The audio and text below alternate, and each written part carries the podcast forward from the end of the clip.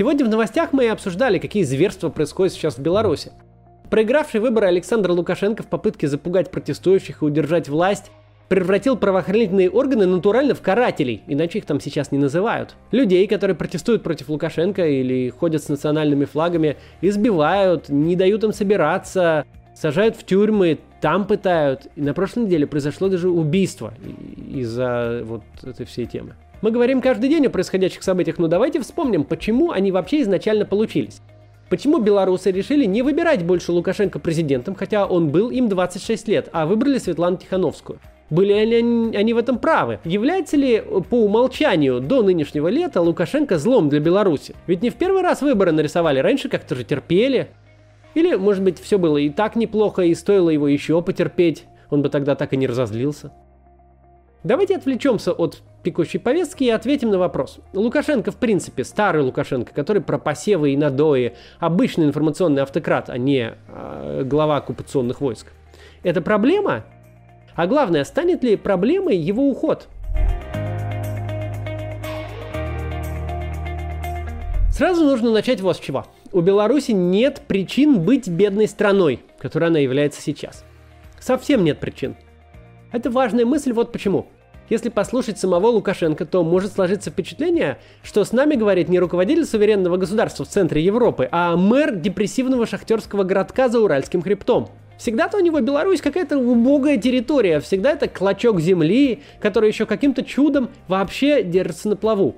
Вы помните середину 90-х, когда покушать было нечего, и мы без штанов в лаптях остались обрубком от той великой страны. Я часто привожу пример, что на три дня в Минске оставалось муки, чтобы хлеб испечь в 94 году. Они не помнят Беларусь из которой мы с вами выходили в лаптях и без штанов. У меня в первый год, через три месяца, Минск вообще был на три дня муки оставалось. Мы ходили под плеткой и в лаптях, без штанов, нищие и голодные. Идея понятна. Эта страна вообще существует на честном слове и такой-то матери. А какие вопросы к зарплатам, отсутствию экономического роста, низкому качеству общественных благ? Страна э, настолько ни на что не годна, настолько кривая от рождения, настолько слабая, маленькая, ничтожная против могучих соседей России и Евросоюза, что готова в каждую секунду развалиться, рухнуть в преисподнюю. И только Лукашенко своей железной рукой как-то продолжает ее сберегать. Такие разговоры, хоть в прямой форме, как у Лукашенко, хоть в завуалированном виде, как в рассказах про менталитет, например, любят все на свете автократы. Во-первых, они снижают планку. Раз уж так вышло, что на индейском кладбище страну построили, а мы все тут с какими-то неправильными головами уродились, с генетическим пьянством, разгильдяйством и рабским менталитетом, то чего уж тут про независимые суды и конкурентный парламент? При этом правители хотя бы не поедаем друг друга на улицах, и на том спасибо. Во-вторых, разговоры перекладывают ответственность тех, кто принимает бюджет, издает законы, назначает чиновников и судей, то есть тех, кто ее реально несет, на неопределенный круг лиц под вывеской «народ». К этим фантомам пропаганды мы привыкли по обе стороны границы, у нас это все тоже есть. Но важно помнить, это все вранье. Александр Лукашенко не опора Беларуси, она на нем не держится. Александр Лукашенко и режим его авторства – это фундаментальный вызов для белорусского государства и общества. Страна уже второй десяток лет в глухой стагнации. В рейтинге ВВП на душу населения она находится на 85 месте – с такими прекрасными соседями по рейтингу, как Суринам и Колумбия. Это делает совершенно жалкие по европейским меркам 500 долларов средней зарплаты какой-то недостижимой мечтой статистических накруток. Но э, все эти обстоятельства, которые препятствуют экономическому росту, созданы искусственно во имя обеспечения пожизненного правления, а возможно и планом передачи власти по наследству.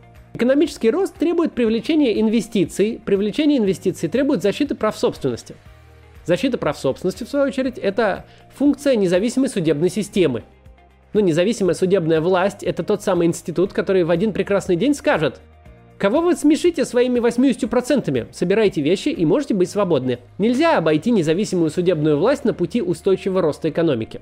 Инвестор разумно хочет вкладывать деньги туда, где они будут защищены. Но независимая судебная власть и переписывание электоральных результатов на свой вкус – это не то, что может сосуществовать вместе, одновременно. Невозможно сделать две параллельные судебные системы. Одна будет независимо разрешать споры хозяйствующих субъектов, защищать права собственности и свободы, а вторая будет послушно следовать руководящим указаниям и распикивать политических оппонентов по тюрьмам. Тут уж или одно, или другое. Стабильные правовые рамки, не меняющиеся каждый раз законы, адекватное законодательство и регулирование – это следующий важнейший фактор экономического роста. Э, и это все нуждается в конкурентной парламентской системе – Иначе не получится. В системе, где законодательная власть связана с избирателями, зависима от них и вынуждена действовать в их интересах. Но, к сожалению, невозможно быть персоналистским автократом и при этом не контролировать парламент. Борьба с коррупцией требует разнообразных, э, представляющих разные группы интересов общественных институтов. В первую очередь СМИ, которые будут вскрывать коррупцию и дальше она будет преследоваться. Вопреки общей иллюзии, борьба с коррупцией – это не расстрелы на стадионах, это э, свободное поле публичного высказывания. Коррупционные истории надо вытаскивать на яркий свет, потому что под светом прожектора невозможно делать какие-то мутные операции и, и воровать. Но опять же, не бывает информационных автократий без монополии на публичное высказывание. Экономический рост невозможно обеспечить с таким э, уровнем доминирования государства в ВВП при такой доле занятых в бюджете и госкомпаниях. Он, экономический рост, требует приватизации, демонополизации, требует сокращения государства в экономике. Но приватизация и демонополизация – это создание независимых экономических агентов, неподконтрольных источников финансирования, в том числе, э, которые могут быть направлены на политику что снова противоречит задаче удержания власти. Если подвести черту, то рост и процветание нуждается в конкуренции на всех уровнях – в экономике, в политике и в общественном мнении. Максимального распределения властного ресурса требует экономический рост. Но именно конкуренция – это то, что автократ допустить не может. Его цель – не распределение, его цель – контроль и монополизация власти. Это дилемма не только Лукашенко, это дилемма всех диктаторов по всему свету. В принципе, нет же задачи держать свою территорию в недоразвитом состоянии. Быстрый экономический рост, повышение уровня жизни – важный фактор устойчивости политического режима, любого. Богатеющий гражданин – довольный гражданин. Гражданин, которому нужно ехать в Польшу, чтобы прокормить семью, не настолько довольный гражданин. Представитель элиты, который богатеет, заинтересован в сохранении режима больше, чем тот, который постоянно теряет. Никакого сюрприза. При прочих равных диктатор хотел бы богатства и процветания – но все то, что нужно для богатства и процветания, все институты, которые его обеспечивают, они же обязательно отправят тебя на пенсию, отберут властный ресурс. За редчайшим исключением, задача пожизненного правления для диктатора настолько важнее, что во имя ее можно принести любые жертвы. Способность принести во имя себя любые жертвы, в том числе человеческие, Лукашенко нам демонстрирует даже более наглядно, чем хотелось бы сейчас. Тут прервем сейчас на небольшую рекламу. У нас сегодня белорусский рекламодатель. Быстренько посмотрим и продолжим. 2020 год выдался непростым. У многих упали доходы, кто-то вообще потерял работу. Это происходит и из-за коронакризиса, и из-за политических катаклизмов. В Беларуси вот людей увольняют за участие в протестах или заставляют увольняться. Если вы понимаете, что у вас сложилась тупиковая ситуация на нынешнем месте работы или учебы, если э, на вас оказывают давление, если вы хотите сменить сферу деятельности, чтобы обеспечить семью или уехать в другую страну, Подумайте о том, чтобы получить профессию в IT. Не буду обещать, что это получится легко и просто, но это реально, если э, есть мотивация и желание учиться. А помогут вам в этом в школе программирования Teach Me Skills. Teach Me Skills – ведущая школа в области IT-образования в Беларуси. А после того, как они запустили онлайн-уроки, тут учатся студенты со всего мира. Из Литвы, Польши, Украины, США, Франции, даже Швейцарии. Ну и, конечно, из Беларуси и России. Можно заниматься на офлайновых курсах в Минске. Школа Teach Me Skills образовалась на базе IT-компании по сервисной разработке, Поэтому тут дают сугубо практические знания, востребованные на рынке труда. 85% в практике, 15% в теории. Обучение построено на реальных проектах. Преподают тут э, практикующие разработчики с опытом работы не менее трех лет. Teach Skills сотрудничает с IT-компаниями, так что найти работу потом будет проще. К тому же студентам помогают составить резюме и рассказывают, как успешно проходить собеседование. За пять лет школа выпустила уже 2000 разработчиков, инженеров и дизайнеров, которые работают не только в белорусских компаниях, но и за рубежом. Если вы не совсем уверены, что разработка это ваша, зайдите на YouTube канал Teach Me Skills. Там есть рубрика э, в которой а, опытные разработчики, те самые, которые преподают на курсах, рассказывают про разные IT-профессии, про обучение, про работу. Ну а если вы уже решились, звоните или оставляйте заявку на сайте. С вами свяжется менеджер, и по промокоду CATS вы получите э, скидку в 7% на обучение. Промокод действует до конца года. Все контакты я оставлю в описании. Продолжаем. Кроме самого Лукашенко, у Беларуси нет никаких фундаментальных вызовов. Это большая страна, 13 в Европе по территории, втрое больше Ирландии, одного из мировых лидеров по ВВП на душу населения. Никакой это не клочок земли. Страна с мягким климатом, в ней не случается разрешительных землетрясений, ураганов и цунами. В Беларуси нет существенной региональной поляризации, как, например, в Украине. Это моноэтническая, совершенно нерелигиозная страна со взрослым образованным населением и, как следствие, низким уровнем насилия, высоким человеческим капиталом. При всем при этом, еще и при удачном транзитном расположении между Россией, Украиной и странами ЕС, в Беларуси сохраняются все преимущества страны догоняющего развития. В первую очередь, сильно недооцененный э, относительно человеческого капитала труд. Как правило, исключая пространство бывшего СССР, в мире есть что-то одно. Либо вы развитая страна с образованным населением, но ваш квалифицированный труд стоит очень больших денег, либо у вас э, очень значительное количество неквалифицированного дешевого труда, а, вот, который готов а, работать за плошку риса. Но вот все, что эти люди умеют, это только пахать и маршировать. Квалифицированные рабочие или инженеры, готовые работать за сотни, даже не тысячи долларов, это печальный итог правления Лукашенко. Но это же и небывалое фундаментальное преимущество для первоначального роста. Инвестиции должны просто хлынуть огромным потоком. С другой стороны, конечно, диктаторы не безвредны. Они оставляют за собой некоторые проблемы, которых не было бы без них – но которые будут наносить ущерб развитию в будущем. Для Беларуси таких проблем две. Первая – очень высокая степень зависимости от России. С одной стороны, Беларусь и Россия – естественные партнеры.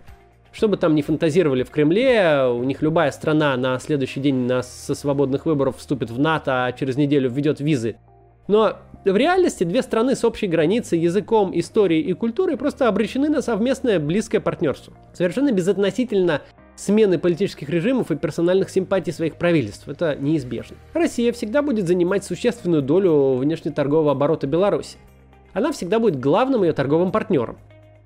С другой стороны, отношения российского и белорусского режимов давно минули точку простого партнерства. Белорусская экономика напрямую датируется Российской Федерацией, даже по оценкам самих властей Беларуси, лишь только налоговый маневр с прекращением дотаций за счет экспортной пошлины на нефть будет стоить Беларуси не менее 3% годового ВВП до 2024 года. Когда внутренняя налоговая реформа э, в соседней стране способна настолько драматично влиять на экономику, это уже не партнерские отношения, это прямая распродажа суверенитета. Реформаторам после Лукашенко придется иметь дело с внешним партнером, степень влияния которого на внутренние процессы совсем не соответствует его статусу внешнего партнера. Это не богом данное положение вещей. Эта ситуация создана искусственно, в бесконечных попытках Лукашенко всех обмануть, взять денег со всех сторон и всех кинуть, чтобы хоть как-то финансировать свою автократическую неэффективность. Вторая проблема Беларуси – это сотни тысяч граждан, застрявших в псевдоэкономике. Политика и экономика неотделимы друг от друга. Этот факт проигнорировали многие посткоммунистические реформаторы, за что и поплатились. Зато мы теперь точно знаем, что недостаточно просто обеспечить рост ВВП.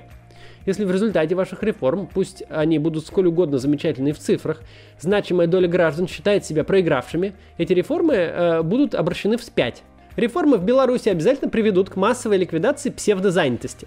Тысяч, десятков, э, сотен тысяч непроизводительных рабочих мест в промышленности и бюджетном секторе. Зомби-либертарианец на этом месте скажет, что и ничего страшного, но не вписались люди в рынок и ладно. Но так не работает. Во-первых, всех этих людей, которые потеряют работу в результате реформ, совсем не за что наказывать. Непроизводительность и ненужность их труда – вина дисфункциональной экономики. Они просто живут в предложенных условиях. Они не виноваты, что Лукашенко любой ценой сохраняет неэффективные промышленные предприятия, лишь бы там сохранялись рабочие, которые будут получать от него зарплату и от него зависеть. В этом не их вина. Во-вторых, если значимое число людей существенно потеряет от реформ, то какими бы высокими не были цифры экономического роста после этого, на следующих выборах к власти придет кандидат под лозунгом «Вернем все, как было при Лукашенко». Повторится политическая ситуация середины 90-х, массовый запрос на возвращение вспять, в результате которого, кстати, Лукашенко и пришел. Да, в результате спустя какое-то время выиграют все – все станут богаче, человеческий труд будет расходоваться эффективно. Но переходный период – большой вызов для реформаторов. Тяжелое наследие госмонополизма придется очень сложным путем преодолевать. Переобучать людей, поддерживать, платить пособия. Надо помнить, что уходит только Лукашенко. Все те, кто от его неработоспособной системы зависел, все фрезеровщики, все комбайнеры, это не какие-то чужие злые люди и пережитки прошлого. Это граждане, которые должны ощущать выигрыш от реформ и от изменений, которые не должны существенно пострадать. Надо сказать, что Беларусь не одинока в этой проблеме. Да, в Беларуси усилиями Александра Лукашенко все совсем запущено и продержалось очень долго, но сам феномен индустриальных рабочих, э, постепенно выпадающих из постиндустриальной экономики, это общий вызов развитого мира. Эти рабочие теряют рабочие места и доход, а затем голосуют за популистов, которые сулят вернуть все как было. Восстановить шахты, прогнать мигрантов, ввести пошлины, развязать торговые войны, выйти из Евросоюза – к этому надо быть готовым. Производство становится все эффективнее, для него нужно все меньше рабочих рук. Львиная доля ВВП давно мигрировала в сферу услуг. Тот рабочий класс, который доминировал в обществе на всем протяжении 20 века, постепенно теряет смысл существования. Ровно так же, как век назад в результате индустриальной революции терял смысл существования и долю в ВВП тогдашний доминирующий класс – крестьянство. Начало 21 века – это не начало 20-го. Тут человечество может себя похвалить за выдающийся социальный прогресс.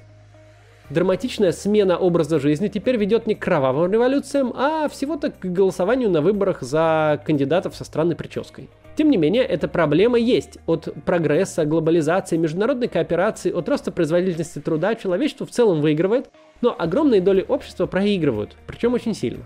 Беларуси тут и лучше, и хуже. С одной стороны, труд в стране настолько дешев, что можно одновременно использовать преимущество первого мира, высокую квалификацию, и третьего, дешевую рабочую силу. Таким образом, занять на какое-то время очень выгодную позицию в глобальном разделении труда и получить быстро огромные инвестиции. С другой стороны, наследство государственной промышленности Лукашенко настолько неэффективно, что даже низкой ценой квалифицированного труда это не компенсировать. Все равно в результате реформ значимое количество людей потеряет работу – что же делать? Как из этого выходить? Никакой серебряной пули тут нет. Надо переобучать всех тех граждан, которые останутся за бортом новой экономики и поддерживать их финансово до тех пор, пока они не смогут вернуться к эффективной генерации ВВП. Где взять на это деньги? У международных институтов, задача которых это буквально поддержка реформ. МВФ, Всемирный банк, ЕБРР. Все успешные примеры реформ на пространстве бывшего соцлагеря не обошлись без помощи международных институций, и Беларусь не станет исключением. Кстати, э, почему эти международные институции вообще будут помогать? Почему они помогают таким странам? В чем интерес помогать именно Беларуси? Развитые страны, э, как ни странно это прозвучит, заинтересованы в том, чтобы развитых стран становилось больше. Для ЕС гораздо лучше иметь по соседству богатую и процветающую страну, которая станет значимым рынком сбыта европейских товаров, чем провалившееся государство, экспортирующее трудовых мигрантов и социальное бедствие.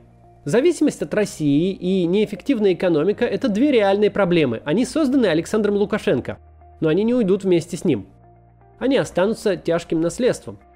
С другой стороны, режим Лукашенко не советская власть. Не случится тяжелого трансформационного кризиса. Там рыночная экономика все-таки.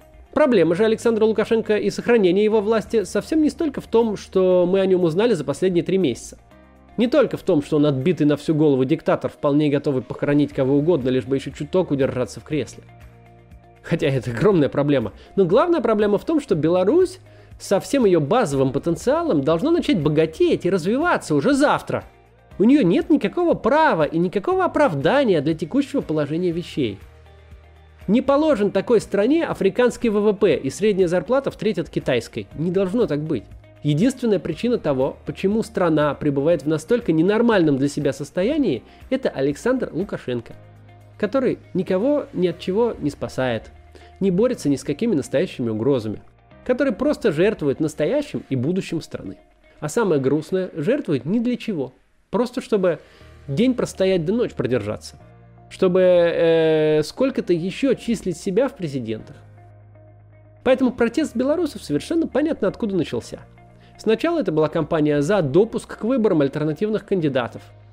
Когда все выстраивались в очереди, чтобы э, оставить подпись за любых кандидатов, кроме Лукашенко. Потом был огромный интерес к митингам Тихановской и к женской команде трех штабов. Потом Тихановская победила в первом туре, просто вся страна вышла и накидала в урну бюллетени за Тихановскую. Лукашенко мог бы согласиться с поражением, как это сделал вчера, например, Дадон в Молдове. Но он решил попытаться удерживать власть силой, тормозя свою страну и таща ее назад дальше. Я надеюсь, что белорусы справятся со своей диктатурой и начнут менять положение своей страны. Ну, мы будем наблюдать за этим всем дальше и обсуждать. Живи Беларусь! До завтра!